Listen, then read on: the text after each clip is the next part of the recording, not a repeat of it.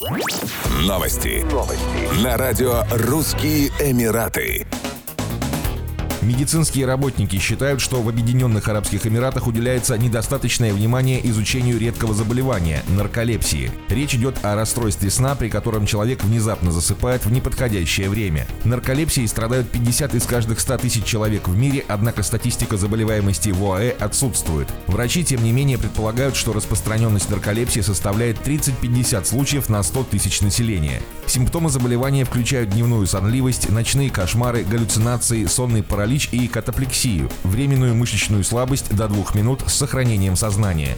В настоящее время не существует терапии против нарколепсии, однако врачи для снятия симптомов нередко прибегают к антидепрессантам и стимуляторам. Кроме того, помогает поддержание здорового образа жизни, правильное питание и занятия спортом. Медицинские работники отмечают, что людям с нарколепсией трудно жить, у них ухудшается память, растет уровень тревоги и спутанности сознания, появляются фобии и депрессия. Кроме того, могут развиться сердечно-сосудистые заболевания, ожирение, диабет и гиперхолестеринемия. Несмотря на то, что нарколепсия часто остается незамеченной, ее проявления могут влиять на все сферы жизни, включая образование, работу, способность водить машину и личные отношения. Часто нарколепсия поражает подростков и молодых людей.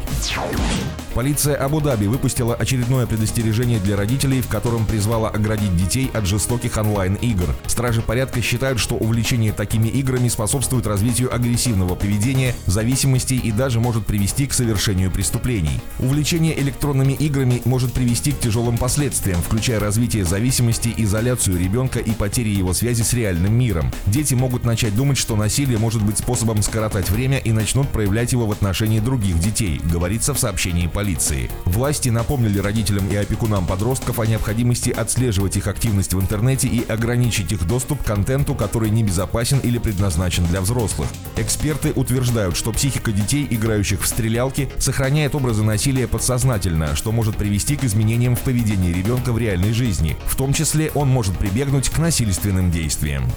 Еще больше новостей читайте на сайте RussianEmirates.com